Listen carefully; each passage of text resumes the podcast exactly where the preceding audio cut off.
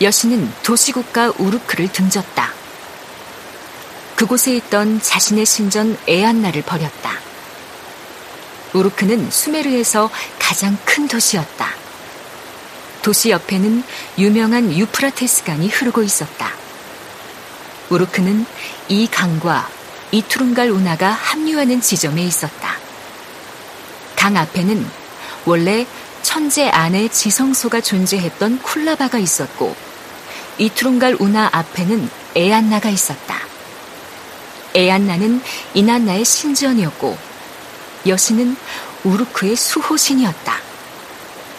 우르크는 그녀가 가장 아끼는 도시였고 영웅 길가메쉬가 통치한 도시였다.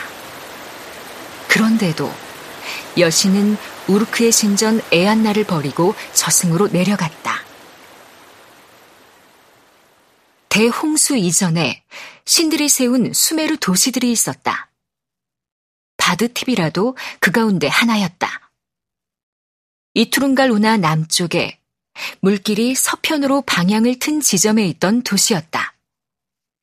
이 도시는 본시 이난나의 남편인 두무지의 통치권에 속해 있었다. 그러다가 나중에는 이난나의 아들 루랄이 수호신으로 등장했다. 여기에도 이난나의 신전 에무쉬 칼람마가 있었다. 바드팁이라는 갈대가 불타는 용광로의 도시였고 습지 끄트머리에 재련소가 있는 금속의 도시였다. 바다 먼 곳에서 가져온 광석으로 만든 구리와 금, 은 등을 수메로 곳곳으로 제공하던 도시였다.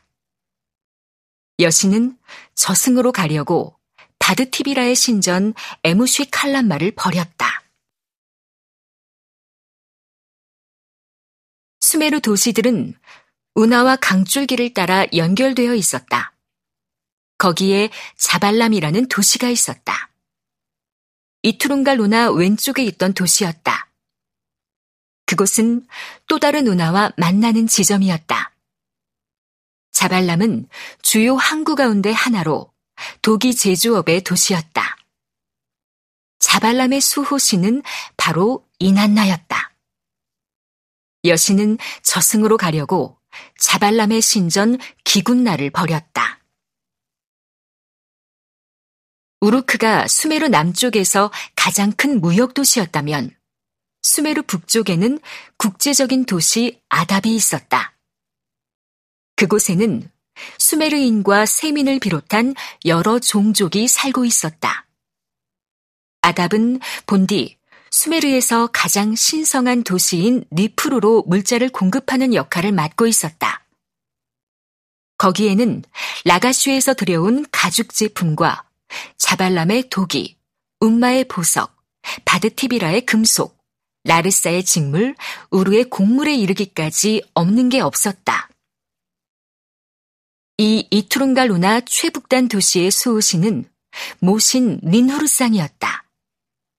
세월이 흐르고 흘러 여신의 운명은 수공의 품과 무역을 관장하는 그의 딸 리신에게 넘어갔다.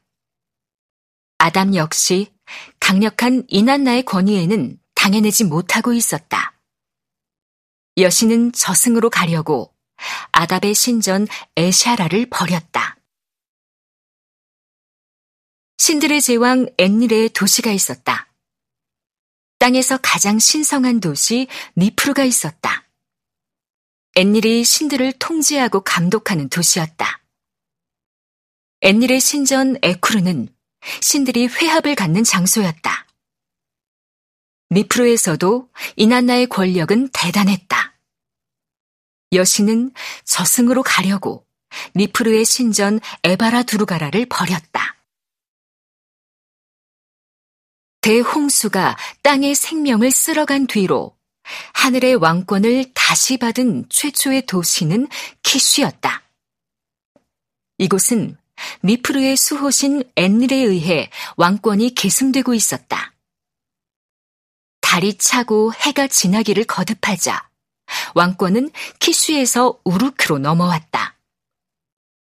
키슈의 수호신인 창조의 여신 닌후르상의 권위도 사라졌다.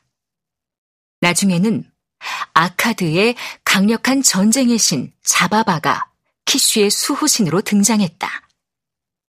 그런 그마저도 거룩한 이난날을 배우자로 맞이해야만 했다. 여신은 저승으로 가려고 키슈의 신전 후루상 칼람마를 버렸다.